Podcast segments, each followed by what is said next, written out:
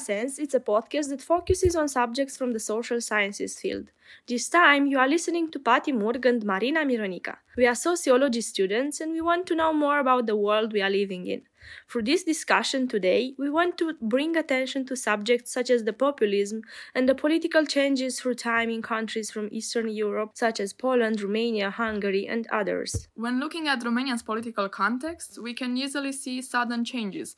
Before the 1989, there was a powerful link between the Orthodox Church and the state which focused on the individual's life and facilitated policies that were preserving populist policies, such as the ones focused on family. Today, for example, we have the case of Coalition for Family, which gathered 3 million uh, signatures for the traditional family, which kind of excludes the sexual minorities from the LGBT spectrum. And the fact that the Romanian state approved a referendum on this issue shows the support for the identity populism. Lately, we also see in the news that more and more politicians are making promises which are not coming from the right or the left, they are just populist measures created to serve some kind of nationalist or phobic discourses. It's interesting to discuss what does it really mean to have a populist government or party and what does their emergence mean for us. Thus, the guest of our podcast today is Don Kalb, anthropologist and researcher at the Bergen University. He has written about globalization, nationalism, labor, and what we call today class struggles. This year, Don Kalb is conducting a research in Cluj on creative classes. As we started already to introduce our subject, it's clear that we don't really understand and we are not really sure on uh, on the terms and uh, on the subject. So um, we would be interested to know your opinion and how do you see as a researcher this uh, populism and populist uh, discourse? So populism is one of the big topics in the world today. I would say it might be number one topic, number two or number three topic, but it's one of the big topics in the world. And it's certainly not as a phenomenon limited to Eastern Europe, as you know, right? So, I mean, Trump, Brexit, rise of the right in Western Europe. Just look at the recent Italian elections that have completely exploded the existing political system. So, all of this is called populism. So it must be an incredibly imprecise term, right? If Orban is populism and Five Star is populism and Brexit is populism, then what the hell does it bring together? Populism is a term that, that is about ideology and at the same time about the absence of ideology. And to the extent that it is about ideology, it has a representation of society built into it. And representation of society is one where the population, the people, are put against the elites right? So populist ideologies are ideologies where the people are posed against the elites. But then you have them from the left and the right. So the left wing version of that is populist versus the elites is a sort of, you know, dyadic idea. So there's two uh, actors in it. And the version from the right, which is much more about hierarchy, has three actors in it. And that's, that's an important difference. So the three actors are the population, the people versus the elite, and an elite that's allied with a surplus population, immigrants, Roma, all sorts of, you know, cosmopolitan, more, let's say more uh, poor cosmopolitan elements. So the right version is one where the people are uh, try to protect themselves via populism against a cosmopolitan elite that ally with a surplus population, or that a population that is conceived by the people as having little dignity, having little status. Right? So the right wing version is about status, and the left wing version of populism is about, well, in a sense, emancipation. Taking in consideration the actual context and the emergence of political parties that have a conservative uh, agenda, why is it important to convey a research on uh, populism? Why uh, is this subject important? So what you see is that, that, the, that the political systems that have been created over, well, in, in Western Europe over the last 50 years or a little bit longer, in Eastern Europe since 1989, are really being either hollowed out from within or really completely exploded. So we are at a very remarkable moment, right? And so we need to understand what the problems are that produce this explosion of the political system.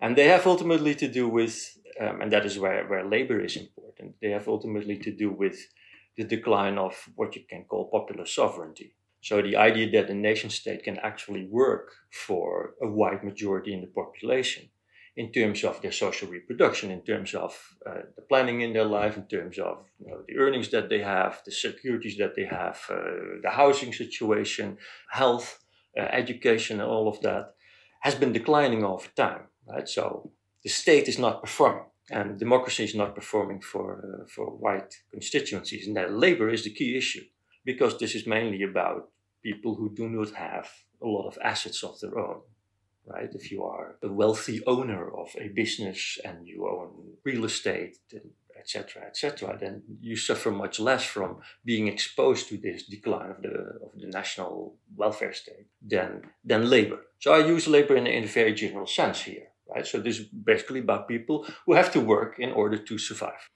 I was thinking that uh, if you are, I don't know, just just a person in Romania, let's say, and uh, you hear from the news that okay, this one is populist, this one is populist, this party is not really doesn't really have an ideology but has some populist measures how this uh, how how is this important for us to i don't know to understand or to to really see what do they suppose by by calling themselves populists or by being called if they if they proudly call themselves populists they subscribe to the ideology of being for the people against the elite in the in the double version or in the triple version that I discussed earlier. But mostly they are being called populists by their enemies, right? And then apparently populism is something bad. I don't think it makes a lot of sense to take that. I, am not taking that seriously, basically, because uh, populism is, a, is, an, is an element of the time. It is not that somebody is more guilty of it than another. Populism signals, let us say, a structural problem in the way our societies is developing. So simply accuse somebody of being populist and another is not a populist does, doesn't get it, right? I am not against populism. It's not as simple as that. Also makes no sense to be against populism. Populism is there, populism has strong function, and populism is in many ways democratic. If in many, many ways, very often more democratic than the non populist actors in the political scene. Doesn't say with this that what they propose is necessarily good, but the, the, the, the sort of the clash around populism has to happen. Conflict is there. From this on, I would uh, I would like to, to go to a more specific and uh, kind of um, reality uh, connected um, question and this would be and how how would you would you see the connection between the emergence of populism and the po- in in the post-socialist countries? And if it's different from the western countries yeah. or if it's uh, somehow related to our historical position? All populisms are related to historical positions right? Whether that is in belgium or in luxembourg or in denmark or romania or in the us for that matter or in japan for that matter. So there is no populism outside history. So so populism is a moment, so that's how you can see it. Populism is a moment where the National Historical Archive is, is, is mobilized, right? And so a lot of uh, historical issues that are important in the information of the nation over time in the 20th century are, are are revitalized, are thrown back into current circulation. Now, the position of, East, in, of Eastern Europe in this whole, let us say, global perspective on populism is that Eastern Europe is in a way an avant-garde. An avant-garde not so much in the, let us say, necessarily in the substantial sense that, ev- that everybody else is going to take over, let us say, the Orban agenda. No, fortunately, that's not going to happen, even though it might happen. An avant-garde in the sense that processes here have been going very fast and very deep. And uh, you know, populism as, as, a, as an articulate political force um, in Poland and in Hungary in particular, Hungary is the avant garde, has actually led to a complete transformation of the way the state works and democracy works, a liberal democracy. Right? It's not gone as far yet in other countries. And then the question becomes how is it so that Hungary or Eastern Europe in general could have that avant garde function? And the answer is, in fact, very simple. Right after the collapse of socialism in 1989, um, you've had only 20, 30 years to build up new institutions. So the institutions are, are much less sedimented and consolidated than in the West. The West needs to have a longer period to flush them away, whereas here they could just crumble very fast. That is one reason. And then the second reason is simply wealth, right? So you started in 89 and well, you, the wealth position of Eastern Europe is, uh, and, and the, the, position in, the, let's say, in the world system of Eastern Europe is very different from that in the West. So wealth is here, let us say, generally some 30% of the wealth in the West. Much of that wealth is not nationally controlled. And so uh, the combination of weak institutions and um, a large percentage of people that have long-term stagnating lives, mass outmigration, all of that makes Eastern Europe a much more vulnerable place for these global processes than, for example, the Netherlands, where I come from. But the Netherlands, but also Denmark, which are both very, let us say, happy places in a little sense, you know, in the surveys, as you know, uh, with very high GDP, with, with, with, strong welfare states, they too have very strong populist movements and populist politics, right? So, so in that sense, uh, Eastern Europe has a sort of signal function, but it's certainly not exception. Talking about um, populism, uh, we were curious about the instruments used by political forces in spread, spreading their promises and making the populist agenda appealing to the masses. And our question is, um, what kind of instruments are used, such, such as mass media, or uh, how do they spread their kind of uh, promises through media? How is the media used as an instrument to propagate or other channels and other than media. Is, uh, we are thinking, you know, about Hungary, for example, where Orban is using uh, um, his already heaven position and state resources and state institution in order yeah. to kind of support his uh, yeah, yeah, his right. agenda. In, maybe in this way, just what. Yeah, but that is not. So you cannot talk about populists in general as if they are doing that. I think the Hungarian situation is rather special in that sense. So Hungary is certainly not again, it's an avant-garde, but it's not a model for populism anywhere else necessarily, right? That's that's an open issue. Really. Well, clearly, if you want to talk about Hungary a little bit, then illiberal democracy in Hungary uh, is an extreme case. It has nothing to do with democracy anymore in many ways, right? Uh, the democracy is a lie there. So here you have a state and a, a regime that has been able to uh, to basically dispossess the earlier owners of the media, transfer the property to others that are closely aligned with it, mostly millionaires or billionaires. And so this is a, this is a typical, uh, I would say, in a sense, uh, East European oligarchical regime by now, where the, where the state has been used as an instrument to uh, to transform the whole of civil society, if you like right? And I use it in a completely neutral term here because that is not a civil society anymore. It is a very, it's a dominated, oligarchically dominated, state-run uh, civil society. That's again very different from Poland, by the way. So even the conservative government in Poland is also using a lot of state money to direct particular advertisements to its to its befriended media, etc. But but the media situation in uh, in Poland has not collapsed or has not transformed in the way that uh, that uh, has has happened in Hungary look, I'm quite neutral about that sort of thing, like in Poland in principle, because everywhere governments are using advertisements uh, in, in ways that support particular media and not others, right? So I, I think the Polish government has a perfect right to do that. If people don't like it, they must vote against the government, but the government has a right to do that. I, so I'm not alarmist about this. I'm also not alarmist necessarily about all these sort of changes that are that are related to populism because something has to be done, something has to be happening. I told you populism is a is a signal that the system is not functioning, so we, we need experiments. Also, the idea I heard that a little bit in your question that populists make a lot of promises to people. Yeah, but that's exactly what what politics is supposed to do, right? Politics is not supposed to tell people fuck you all you know, it's, it's supposed to actually try to do something for people. That's what the state is for. That's what the state gets legitimacy from, not, not from God, but from us. So in that sense, there is, there's nothing necessarily wrong with populism. Right? Populists, populists can try to transform a media landscape. Uh, of course, the social networks have been very important for, uh, for populist developments that is also to be expected. You are talking about uh, Hungary or Poland and uh, Western countries, but uh, what could we say about Romanian situation and the Romanian uh, parties who are also in some in, at some points uh,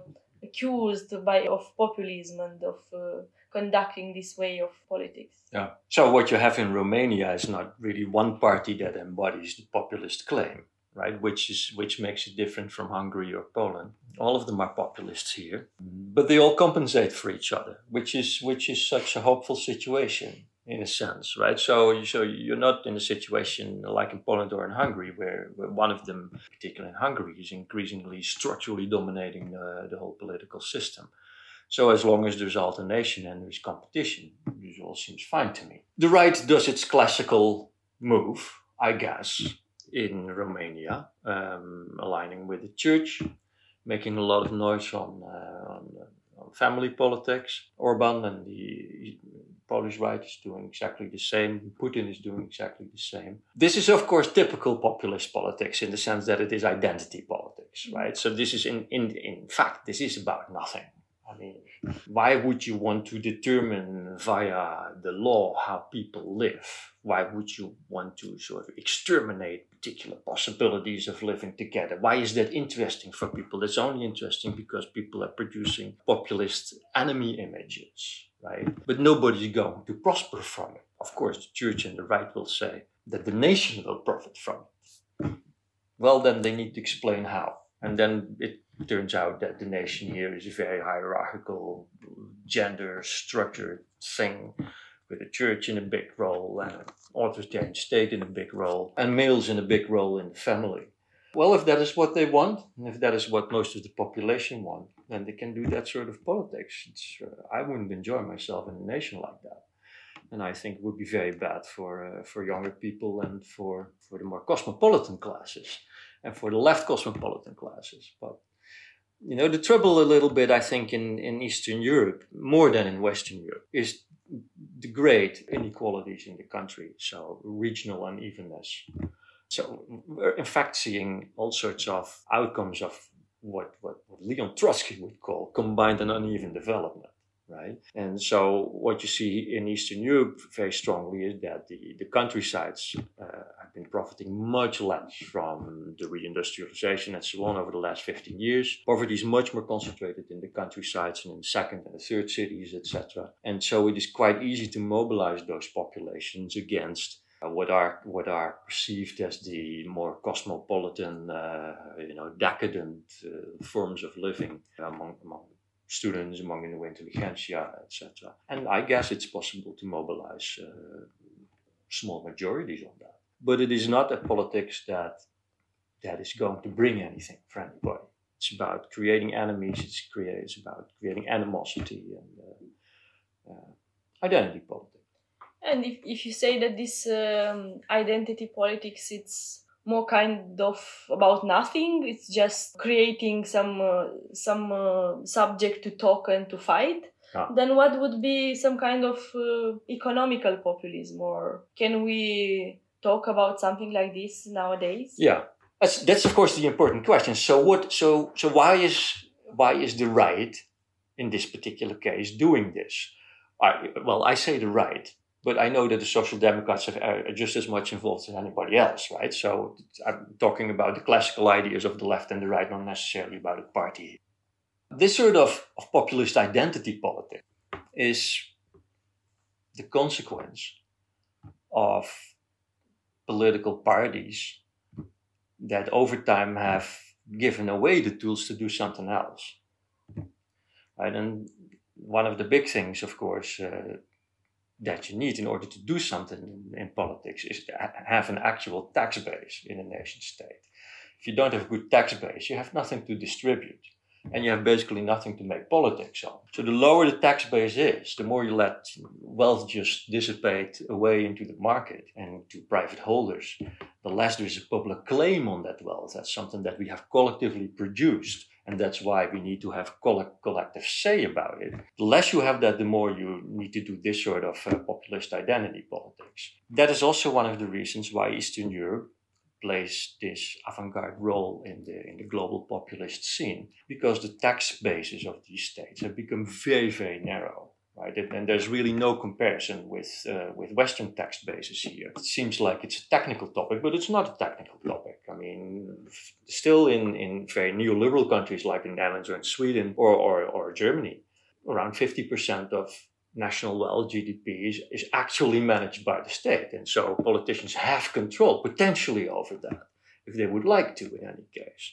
In Eastern Europe, this is, let us say, around 20, 20, 25% altogether. But in particular, the taxation on capital has become very, very low in Eastern Europe. So, so Hungary now taxes uh, capital effectively with about uh, 3%. So that, that is giving away your, your policy space The same is true, of course, with all the flat taxes that we've seen in the region, where they have spread like wildfire. So there is a complete predictable sequence where you destroy the tax basis of the state, everybody goes to flat taxes, you decrease and you decrease and you decrease the, the taxes taxation on uh, on uh, capital. There are basically no real wealth taxes. There are basically no real estate taxes, etc., etc. And then at some point you have nothing else to do than do identity politics.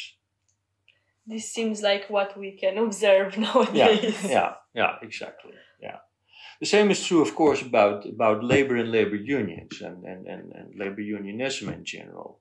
At some point in, let us say, in the early 1990s, I, I, was strongly in favor for collaboration between East European states, in particular for states to try to push up the collective labor claims that states could make on transnational capital. You know, so these states are now set up as, as states that compete with each other for transnational capital to come.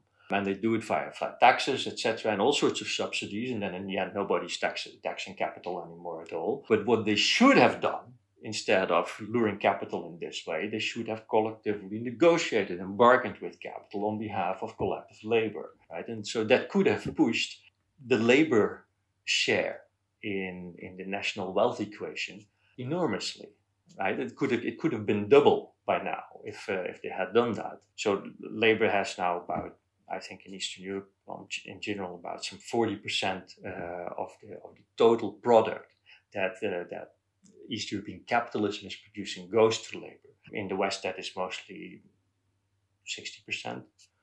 There's no reason why that could not be the case in East Europe too. Well, that's 50% more than, than they're getting now, right? So that is the sort of politics that, that in my eyes, you know, real politics is about, not not the identity politics of, of, of jealousy and of you know petty petty trying to to tyrannize particular populations, etc. You know, on behalf of nothing, but but some sort of you know serious engagement with how national wealth is produced, how that fits in the in the global and the European picture, what you need to do as a collectivity of states in order to to get there, and then actually make politics. So, if we are talking about um, populist uh, discourse, what are some against or contra movements to the populist agenda? If, like, if for example, populism is uh, on one side, what's the other side of uh, of the coin? Well, what you see at the moment is that is, is how the, the liberals are uh, are mobilizing against populism. They've been doing that basically since 2015 at Central European University. You have this this uh, rethinking liberalism, rethinking open society, a lecture series going on, and it, it's only just one uh, element in a, in a wider rethinking of liberalism. And what you see is that the old heroes of, of, of liberalism, Timothy Garton Ash and all these guys, Jeffrey Sachs, are being mobilized again to say exactly the same as what they have been saying 30 years ago. That liberalism is the best for us and that all the rest is very dangerous. That, of course, doesn't cut it because it's not for nothing that this whole populist shift has happened under the reign of neoliberalism. So the liberals have sold out to neoliberal capital and to, to globalized capital uh, in a way that destroyed their own political system. That is, that is in fact what has been happening. So, so I would say that the liberals uh, would be well advised to be a little bit more modest at the moment and learn a little bit more rather than start preaching again. And uh, much of the populism accusation uh, comes from from uh, the liberal side, right? So it's mainly the liberals who accuse everybody else of being populist because the rest don't is not buying what they want anymore. That's it's a bit of a childish game. On the right and the left, there is of course a lot of stuff happening that embraces populism in one way or another. So the idea that, that populism is not right nor left is only true in some nations. It's, for example, in Romania, it's partly true. In Italy, it's partly true. It's not true in Spain, for example, not true necessarily in Greece. You have, you have strong populist lefts and strong populist rights there. And the same is true basically anywhere else. So that is a particular position, that, that populism of no right, no left. It's a particular one. It's, it happens in a particular national system and against a particular Uh, historical background. I don't think you can fight populism, right? I think you can only fight populism by by reinstalling popular sovereignty. So populism signals the collapse of popular sovereignty over time, slow collapse. And the only politics that is anti populist in that sense, but perhaps mobilizes populist elements nevertheless, is a politics that, that tries to reinstall popular sovereignty. Now, the possibility of doing that on the, on the level of the national state, zero, right? So all the nationalists, for example, are completely, in, what is it, uh, they're out in the clouds. Right? It's, it's, uh, Orban has, uh, of course, a great day uh, and a great year but the idea that Hungary can be run as a completely national society is, is, is, is a very big joke. I mean, 10% of GDP is dependent on the inflow of, uh, of EU subsidies. And then everybody who is earning a good salary is doing that with transnational enterprises. So, yeah. So what you see in those states like, like Hungary is a sort of is, is a renegotiation about the national pact in relation to, uh, to the EU and global capital. I think the much stronger negotiation that has to happen is a negotiation that that brings the collectivity of states in and that tries to have the collectivity of states within the EU, for example, bargain with capital. Right? That is that is the way to go. One individual state does not have any serious space for doing. It can only be a nasty sort of state like like Hungary, but it won't be very effective going uh, closer to the end, uh, can we talk about some kind of uh, winners and losers of populism related to, I don't know, some countries or some paths of populism? Because you, you say that they are different and you cannot talk about global kind of, uh, of populism. And then, I don't know, taking the example of Romania or of other Eastern European countries, can, can we say that, oh, th- these are people who have a lot to, to win and these are people who have to lose. Well, in, in strictly political terms, uh, the left is basically everywhere the big victim of the rise of populism, right? And so populism emerges in many places as an attack on the left. And it might say that it is uh, not left and right, but it's nevertheless based in an attack on the left. So who are the left in that case, right? But in ter- maybe uh, who are in terms of classes or groups of yeah. people, not in terms of uh, big politics. Yeah. I think the, the picture is very muddled there. It's very difficult, difficult to give a general answer to that. Um,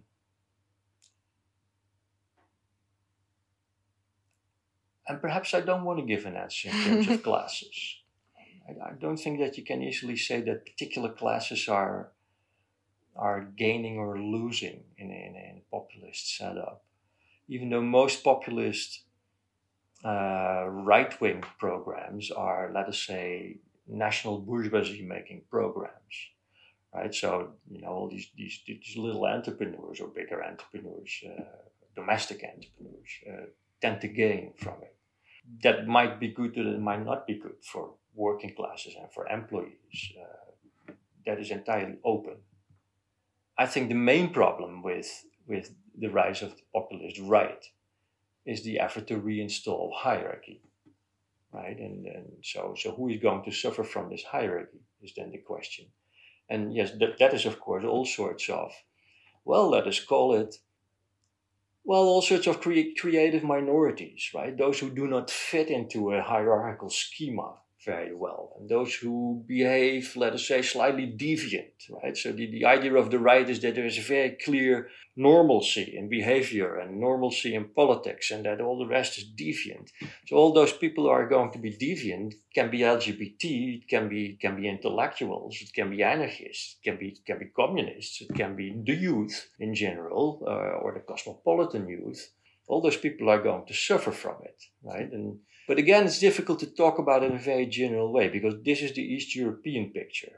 As you know, that in, in Western Europe, in the Netherlands and Denmark are, are excellent uh, examples of that. The LGBT movement is actually very strong on the right wing populist side, right? And so uh, populism embraces you have to be pro gay if you are a populist in the Netherlands. And you have to be against Islam, and Islam is against the gays. Right? That's that's the argument. So so again, you have completely different positions and histories here. It's very difficult to give a general answer to that.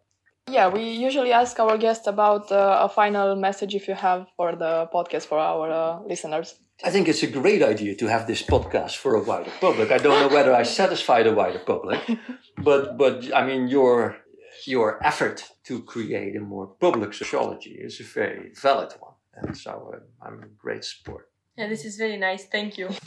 Yeah, so so so coming back to my overall message on populism is that populism is, is, is a democratic force even though we might not like the populists. It's so it's a, it's a necessary moment. It has to happen, and the, the populist onslaught on the elites, however nasty it might look, is a necessary thing to happen. My my my personal hope is, of course, is that that the impulse towards the right and towards new visions of hierarchy and punishment dissipates, and that that the left finds new populist ways in which it can uh, can bring a more egalitarian and a more experimental and, and, and societally open agenda uh, to the fore. Thank you very much. Thank you. Thank you also. Our guest today was Don Kalb, and we want to thank him for this uh, discussion. For the end of the discussion, we want to resume some of the ideas, and uh, we would like, like to say uh, populism, for example, is the ideology without ideology. Eastern Europe is the avant garde of populism. No one can benefit from identity politics made by populists. The poverty will not fade away by this. And we cannot talk about some specific losers or winners of populism, but for the Eastern countries, it's true that deviant groups are not favored. You've listened to Contrasense. Thank you for joining us. Our guest today was Don Kalb from Bergen University. This podcast is sponsored by Faculty of Sociology and Social Work Babeș-Bolyai University. Today's episode was produced by Pati and Marina. Music and mastering by Kind Studios. For the recording studio, we want to thank Radio Cluj. You can also find out about Contrasense on our Facebook page or listen to us on SoundCloud. Let us know your thoughts on uh, our email address contrasense@protonmail.com. Hear you soon.